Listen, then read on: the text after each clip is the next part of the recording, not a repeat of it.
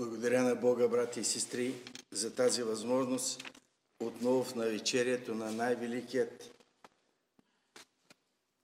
празник или на най-великото очакване, което Бог Отец и Бог Син имаха в тяхния живот, а именно да донесат спасението на безсмъртният човешки род. Тоест всичко това, което беше писано в Стария Завет, намираше своята кулминация в това, което ние очакваме тези няколко дена. Затова ние сме тези, които не само приемаме онзи живот, който ни е даден на кръста, но и продължаваме да се преобразяваме по образа на Господа Исуса Христа. Когато брат Жоро ме помоли да каже нещо от това, което е станало през тази седмица, прерових Евангелията и ако отида на Евангелието на Йоанна, цял живот ще имам да ви проповядвам. Обаче избрах една част от Евангелието на Матея, която не е свързана само с страданията на Исуса, тъй като вашият пастир достатъчно добре и дълбоко ще ви разкрие тези няколко дена. Аз искам да свържа това, което Исус очаква от всеки един от нас, след като ние го приемем за възкръснал Спасител.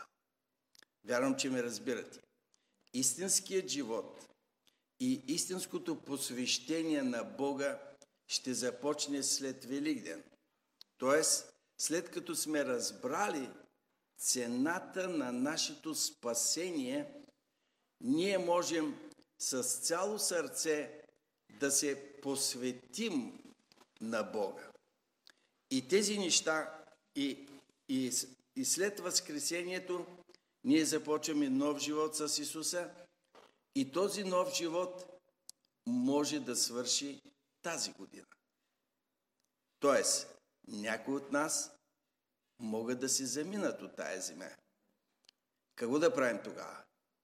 Ние трябва час по-скоро да погледнем на уния важни неща в Словото Божие, които ни приготвят така, че никога да не бъдем изненадани от Неговото идване или от нашия земен край. Затова ви моля да внимавате на това, което няма край. Тоест, тази проповед не свършва до неделя, не свършва до края на годината, тя свършва до края на живота ни и продължава след това в небето. Вие ще кажете, как е възможно това? Сега ще ви кажем, или брати сте? Това се намира в Евангелието на Матея 25 глава. И това, което Бог ми даде да ви каже е, много ви моля да запомните темата, защото ако ние помните до края на живота си, аз се съмнявам дали вие ще бъдете готови. Това е най-страшното. Да чуеш истината и да не приложиш старание да живееш с Христа, за да му угодиш и да бъдеш щастлив да влезеш в небето.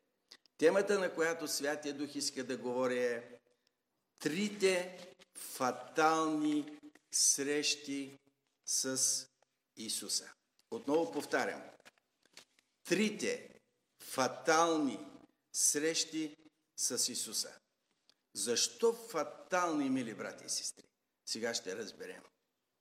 Всичко това го вземам от Евангелието на Матея 25 глава. Първата част е фаталната среща, описана на пете разумни и пете неразумни с младоженеца. Няма да ви чета цялата притча, защото всички я знаете на Изус. Онова, което Исус ни набляга е, че те имат светилници. И всички имат само една цел в живота да посрещнат младоженец. Защото ако ние вярваме в възкръсналия Христос, то реалната негова същност е да бъде наш младоженец. Защото в небето ще бъде най-голямата сватба, сватбата на агнето и ние ще продължим да живеем като негова невяста. Така че когато Исус говори, Той говори за най-важните неща, които ние не може и никога не бива да забравяме, защото иначе всичкият ни живот отива на празно. Исус каза, че те излязоха да посрещнат младоженеца. За жалост, мили брати и сестри, много от християните нямат в умът си тази мисъл. Че животът им е даден, за да се приготвят за сватбата. И така. Но Исус каза още в началото, въпреки, че това беше най-блаженното нещо, да бъдеш поканен да посрещнеш младоженеца. Това е най-блаженното нещо. И в Откровението се казва блажени уния, които са поканени на сватбената вечеря. Но за жалост Исус винаги казва истината. Той е за добро. Той никога не скрива. Никога не скрива. Вие знаете, че той дори не скри грехът на първото семейство. Убийството между брат и брат. Исус никога не скрива. Бог никога не скрива. И затова той каза, пет от тях бяха неразумни и пет разумни. Представете си, ти тръгваш на някъде и ако си неразумен, няма да погледнеш стрелката на резервуара. Това е неразумност. Щом искаш да пътуваш на някъде, винаги пълниш догоре, за да си сигурен. И тук той казва, неразумните, като взеха светилниците си, не взеха масло със себе си. Много тълкования има за това масло, аз няма да се спирам, само ще ви кажа това, че маслото е живота, истинския живот на близост с Исуса Христа. Това не е някакъв материал, че да си го сложим в сърцето или в ума и след това да ни е лесно. Не. Маслото е истинската непрестанна връзка с Исуса чрез Святия Дух, за да може ние всякога да бъдем готови да го посрещнем. Няма да говорим за трагедията, само ще говорим за резултата. Какъв беше резултата? Готовите влязоха с младоженица на сватбата и вратата се затвори. Мили брати и сестри, затова първата тема е фаталната среща с Исуса. Ти си вярващ, ти идваш на църква, ти правиш каквото искаш да правиш, обаче не обръщаш внимание на най-важното нещо. Къде е Христос в моя живот? В моето сърце? Кое е? вижте, Исус каза най-важната истина. Те казаха, отвори ни, отвори ни Господи. А той им каза само едно кратко изречение. Истина ви казвам, не ви познавам. Защо Исус не познава някой от нас? Защото ние нямаме време да го търсим. Любовта никога не се натрапва. Затова апостола каза, приближавайте се при Бога. И тогава той ще се приближава при вас. Затова цялото Слово Божие вика, ако ме потърсите с цялото си сърце, с всичката си душа, с всичката си сила, ще бъда намерен от вас. Тоест, всеки ще бъде щастлив да живее с мене. И така, мили брати и сестри, няма да, да тълкувам повече притчата. Или Христос живее в нас и нашите светилници са пълни всеки ден, където и да отидем, ние изявяваме, както апостол Павел казва, благоуханието на познанието на тогова, който ни е възлюбил. Ние сме пълни не с себе си, не с доктрини, не с какво ли не още. Ние сме пълни само с личността на Исуса Христа чрез пълнотата на Святия Дух. И аз искам да подкрепа нещо, тази истина от това, което пише в първото послание на Йоанн, в петата глава, 11 стих, пише така. 1 Йоанна 5.11 И свидетелството е това, че Бог ни е дал вечен живот и че този живот е в Сина Му. Защо ще честваме ние Възкресение? Защо? Само за това, че ни е простил греховете? Не. Заедно с прошката на греховете обещанието е вечен живот. И никой, каза Исус, не може да ви грабне от ръката на Отца ми. Той ми заповяда да ви дам вечен живот, аз ви го давам. Но, чуйте, Бог ни е дал вечен живот. Това е обещанието му, това е делото на кръста, всичко е то. И че този живот е в сина му. Тоест, какво ще правим ние след Великден?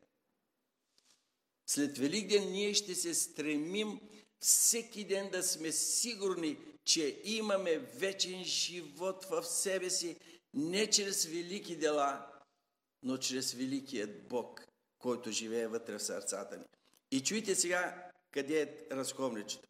Който има сина, който има сина, има този живот. Който няма Божия син, няма този живот. Виждате колко е просто. Просто е, но е много сложно, ако ние не знаеме да внимаваме на себе си как общуваме с Исуса. Ти не можеш да го познаваш, ако ти всеки ден не бдиш над мястото, което извира с познанието на Исуса Христа, а именно Словото на Бога. В началото бе Словото, Словото бе Бога, Бог бе Словото, всичко чрез Него стана и Той е този, който ни чака. И ние, които го приеха, даде им право да се наричат Божии синове и Божии дъщери. И всички ние приехме от Неговата пълнота и благодат върху благодат. Ако ти не усещаш Неговата пълнота, това означава, че ти не го познаваш. Но за да го познаваш, трябва първото ти отваряне на очите да срещне кое? Да срещне Словото на Бога и думите на Бога. Или те, както псалмиста казва, събуждам се и още съм с Тебе. А преди това той казва, изпреварвам среднощните стражи, за да размишлявам за Твоя закон. Тоест, ако искаш да си убеден, че имаш вечен живот, това означава Исус, Исус, Исус. И като спиш, Исус в тебе, и като работиш, Исус с тебе, и като правиш нещо друго, Исус с тебе. Мили брати и сестри, някой ще каже, ма това е много трудно. Чакай. Първата заповед какво е? Да възлюбиш Господа цялото си сърце, всичката си душа, всичката. Значи, изпълнението на тази а, истина, да напълниш светилника си с маслото, означава ти всякога да си пълен с Божието присъствие, което означава Божията любов вътре в тебе и в мене. Вярвам, че всеки ще може да прецени себе си и така да работи, че когато дойде този момент, да не чуе думите не ви познавам. Вие нямахте време да живеете с мене, нямахте време да се разговаряте с мене, нямахте време да изучавате Словото ми, нямахте време да се молите, нямахте, нямахте, нямахте. Сега аз не мога да ви излъжа, аз не ви познавам, защото вие не сте разтворили сърцето си за мене да общувате с един любящ годиник. Така, до тук вярвам, че е достатъчно, мили брати и сестри. За първата фатална среща. Къде е Исус в мен? Имам ли го или го нямам? Втората среща е, това е притчата за талантите. Няма да ви отнемам време, обаче само ще ви кажа, че това е величието на Божията любов. Какво значи това? Той не поиска от тях тяхните пари и тяхните таланти. Той, като добър баща, като добър господар, той даде на всеки му според способностите и тръгна. Така че никой не можеше да каже, защо на другия даде пет таланта, на другия два, а на мен един. Ти ме пренебрегваш. Бог знаеше кой колко може и затова му даде максималното, което той може да разработи. И това, което искам да ви наблегна, мили брати и сестри, ако някой иска да забрави тази проповед, не му гарантирам нищо хубаво. Чуйте думичката. Веднага.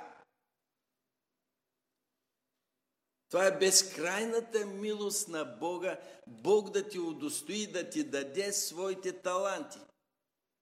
Безкрайната милост, не само прошката. Но всички способности, които ние имаме на земята, са Негови. Нямаме нищо наше. Обаче благодарното сърце оцени милостта на Бога и казва Словото Божие веднага този, който имаше петте таланта, какво направи? Отиди и търгува с тях и спечели още пет. Ако ти днеска си неблагодарен на Бога за това, което имаш, ти утре нищо няма да направиш. Затова думичката веднага е винаги на първо място в Словото Божие. Всички, които бяха послушни на Бога, ние четем, че или думичката веднага, или думичката стана рано и тръгна нататък, където трябва или да прави това и това. Това е изразът на нашето послушание, нашата благодарност, че Бог ни дава от своите таланти. И така, първите двама веднага отидоха и почнаха да търгуват. Третият, пише Словото Божие, разкопа земята и скри парите на господаря си. Какво означава на, на съвременен духовен език разкопа земята и скри талант? Това означава да не обърнем внимание на Божията милост и на Божията привилегия да бъдем Негови деца и да му служим и да се заровим във всичките земни, в кавички, добри неща. Не говоря за, не говоря за грехове. Говоря за копане на всичките земни богатства, всичките земни удоволствия. Всичко, което е свързано с земята, е именно това да скриеш парите или да скриеш таланта, който Бог ти е дал в земни неща. Независимо от това какви са. Това е краткото тълкование. Скри в земята. Така че да не го вижда и да си напомня, че господарят му един ден ще дойде и ще иска отчет за това, което е. И господарят идва.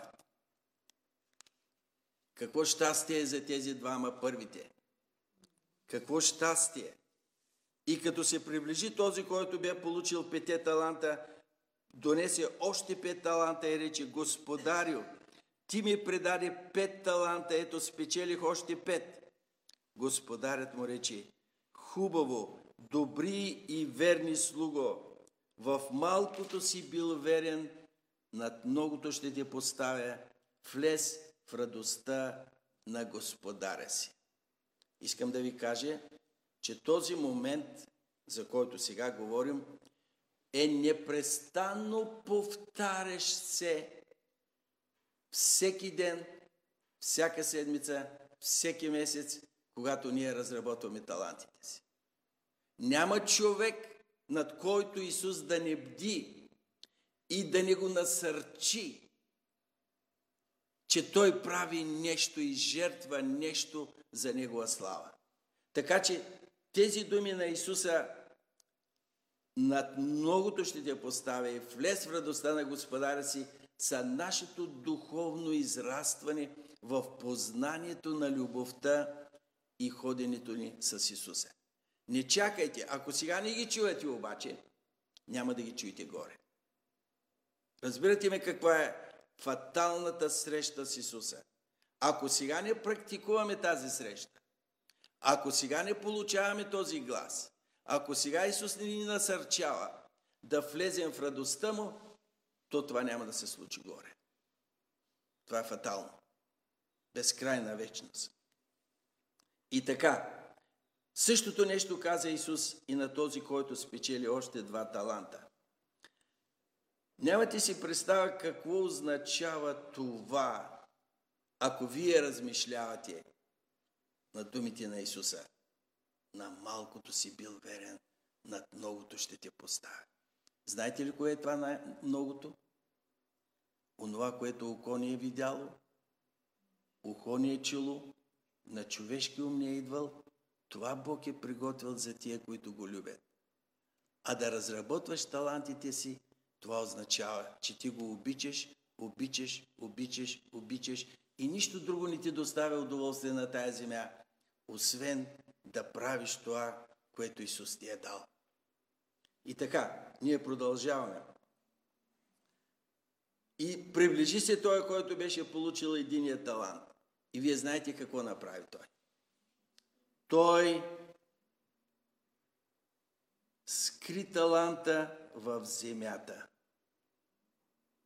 И му каза, ето ти талант. Каква наглост да застанеш пред Господаря на света, пред Твоя Създател и да му кажеш, нати, това, което си ми дал. Всъщност ние нищо не може да му върнем. Той ни го е дал даром. Исус не му беше мъчно за това, че единият му талант е загинал. Той всичко дава даром. Обаче другото, което го болеше е, че този слуга не оцени привилегията да има нещо от Господаря си даром и да направи това, което ще заслужи след това вечен живот. Исус нарече този човек зли и лениви слуго. Много рядко Бог може да нарече някой зъл. И особено когато се отнася директно за отношението на човека към Бога.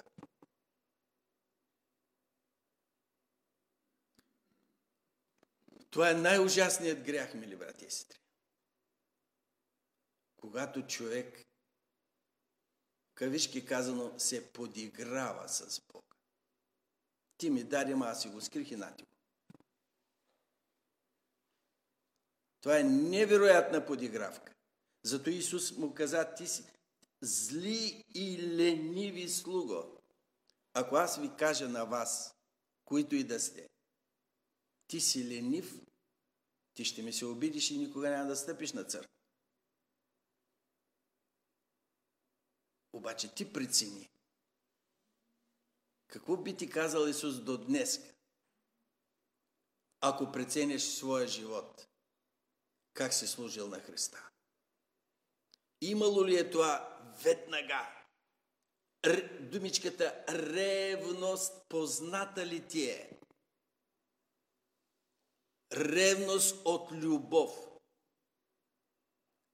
за Господа и за ближния. Както ще видим по-късно. И така, мили брати и сестри, обаче,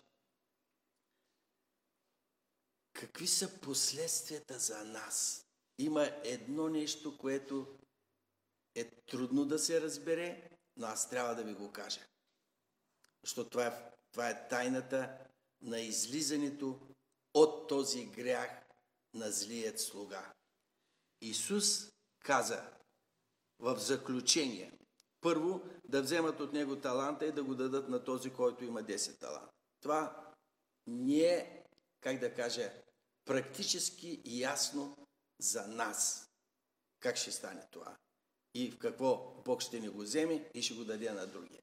Щом го взема, няма значение на кой го дава. Обаче има друго нещо. Чуйте сега. Защото на всеки, който има, ще се даде и той ще има в изобилие. А от този, който няма, от него ще се отнеме и това, което има. Интересно е, че във всички Евангелия, когато говори за служение и за слушане, в другите места, нямам време сега да ви чета в другите места какво казва Исус, но основното, което казва преди да каже тези думи е внимавайте как слушате. Не е въпросът за даване на таланти.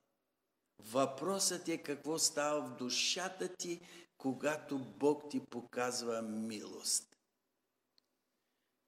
Исус казва, който има, ще се даде. И той ще има в изобилие.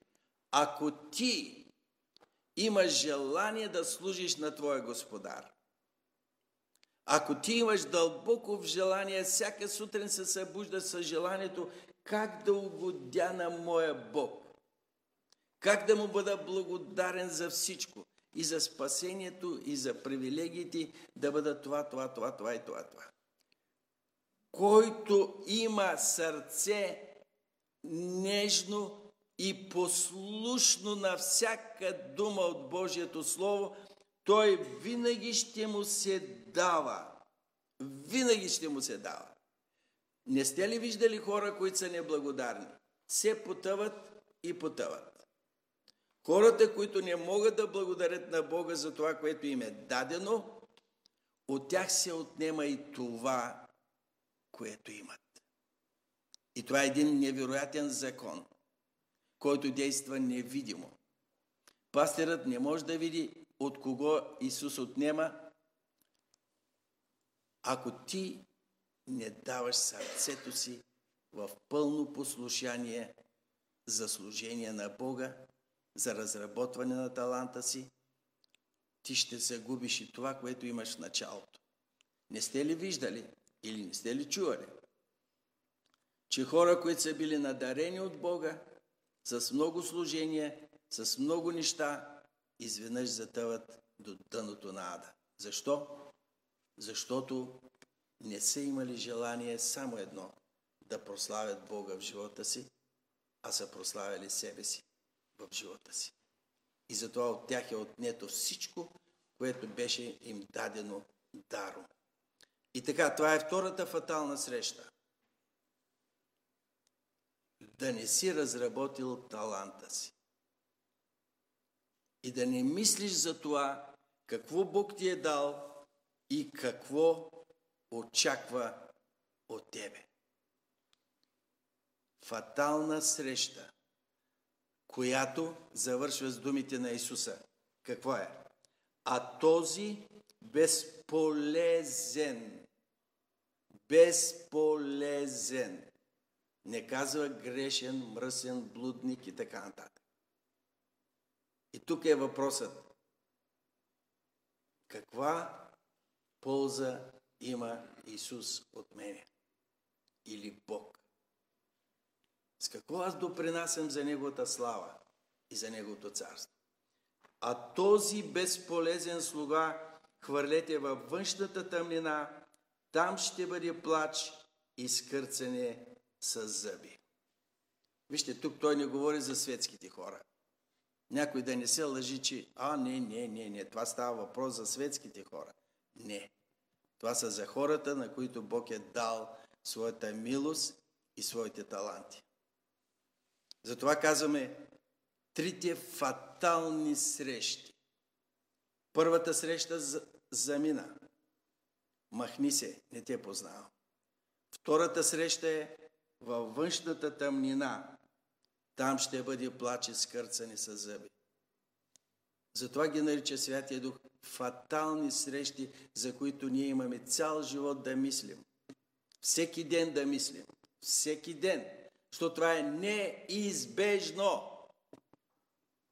Каквото и да искате си мислете. За ангели, за ангели, за, за това, за това, мислете си. Обаче никой няма да избегне тези три срещи с Бога. Нито един човек на земята. Затова ви казвам, това са трите фатални срещи с Исуса. И последната е най-разбираемата. Коя е тя? Човешкият син идва в славата си. И всичките ангели с него. Той сяда на славния си престол.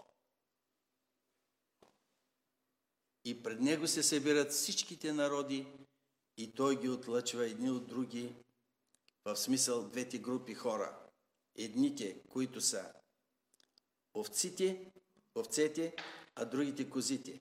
И ще постави овцете от дясната си страна, а козите от лявата. Тогава царят ще рече на тези, които са от дясната му страна. Елате вие благословени от отца ми, наследете царството, приготвено за вас от създанието на света. То е приготвено, но как ще го получим? Това благословение. Защо? Той казва, защо ще го получите? Защото огладнях и ме нахранихте, ожеднях и ме напоихте, странник бях и ме прибрахте, гол бях и ме облякохте, болен бях и ме посетихте, в тъмница бях и ме споходихте. Вижте, мили брати и сестри, това е изпълнението на втората заповед. Колкото и да се мъчим някак си да скалъпим нещата, да влезем в тази категория, в която ние сме се мъчили да угодим на Исуса, да го видим като болен, като гладен, като жадница. Няма да се случи, ако на първо място сърцето ни не е препълнено с Божията любов към Бога и към ближния. Това е пълнотата на Исуса вътре в нас. Така че сърцевината на това, което говорим тази вечер е къде е Исус? Къде е Исус в маслото? Къде е Исус в талантите? И къде е Исус в нашите всекидневни общения с хората? И те го питаха, кога те видяхме, кога те видяхме, кога те срещнах. И той заключи с тези думи. Истина ви казвам, поне сте направили това на един от тези най-скромни мои братя, на мене сте го направили. Ние не може да избираме хората. Ние само ги обичаме. И в мига, в който тази любов винаги ни препълва, ние без да искаме правим доброто и виждаме Исуса във всеки човек. Това няма кой да те научи. Този ли е моят ближен, този ли е Исус сега, че да му направя така, че един ден да не бъда осъден? Не, не, не, не. Ако ти непрекъснато си изпълнен с Христовата любов, във всеки човек ще виждаш Христос. Във всеки човек ще виждаш човек, за когото Исус е умрял. И ти ще искаш да му подариш ръка. Как ще бъде тази ръка? Бог знае. С някакви добри дела, каквито са описани тук. Затова той казва, ако си го направил на един от тези най-скромни мои братя, на мене сте го направили. И след това той се обръща към козите и казва, Идете от мене, вие проклети във вечния огън, приготвен за дявола и за неговите ангели. Мили брати и сестри, знае, че е много трудно, обаче трябва отново да ви кажа истината. Всички ние искаме да чуваме само това, че Бог е любящ. И това е истина. Бог оттам не започва. Той не взема от люлката и не носи, и не храни. И така. Обаче Бог, не забравяйте, първо, че Бог е свят и второ, Бог е Бог на истината. Той никога не може да скрие нещата. Ако сега ви попитам, кой знае на Изус Йоанна 3.16, може би всички ще ми го кажете. Обаче там не стоят ли двете истини? Това не е стих само за Божията любов. Но това е стих за Божията любов, с която те изважда от истината за вечния ад. Да не погине. И затова Исус смело казва на тези, които са в, в тази категория. Проклети. Защо ги нарича проклети? Проклети е всеки един, който не изпълнява това, което му е ясно от Словото Божие. Всяко непослушание води до проклятие. Всяко непослушание. И Исус казва, че те са проклети, защото не са слушали. И най-важното, което е, отново Божията любов, че вечният огън не е приготвен за нито един човек. За нито един човек. Някой да ни казва, ама аз съм толкова лош, че Бог непременно ме е определил да отида в ада. Не е верно. Тук Исус казва другата истина, именно, че този вечен огън е приготвен за дявола и за неговите ангели. Отново Божията милост, отново Божието желание. Никой да не застане на тази фатална среща с Исуса и Исус да му каже, махни се, иди си. Ти не си постъпил към всеки човек, който си срещнал, както аз бих постъпил. Затова той каза, истина ви казвам, понеже не сте направили това ни на един от тези най-скромните, и на мене не сте го направили. И заключава, вижте, Исус никога не, не минава така нещата, че само да се минат в разговор. Не, не, не. Той заключава. И тези, тези, тази група ще отидат в вечно наказание. А праведните в вечен живот. Много ви моля, мили брати и сестри, много ви моля, трите фатални срещи с Исуса. Запишете си ги където искате. Слушайте ги когато искате. Но това ще бъде вашата и моята подготовка до края на живота ми. До края на живота ми аз трябва да разработвам таланта си. До края на живота аз трябва да обичам така Исуса, че Той да бъде маслото и светлината на моя живот. До края да обичам ближния си, защото никога да не му каже, махни се, махни се, не мога да ти помогна. Вярвам, че ме разбирате, мили брати и сестри. Тези няколко дена вие ще видите и ще преживеете величието на Божията любов. И ако тази любов на кръста не ни трогне, че след Великден ние да продължим да живеем по нов начин с Исуса. По нов начин в тези три насоки, които тази вечер Бог ви очерта. Трите фатални срещи с Исуса. Нито един от вас и който и да е той, не бива да пропадне на тези три срещи.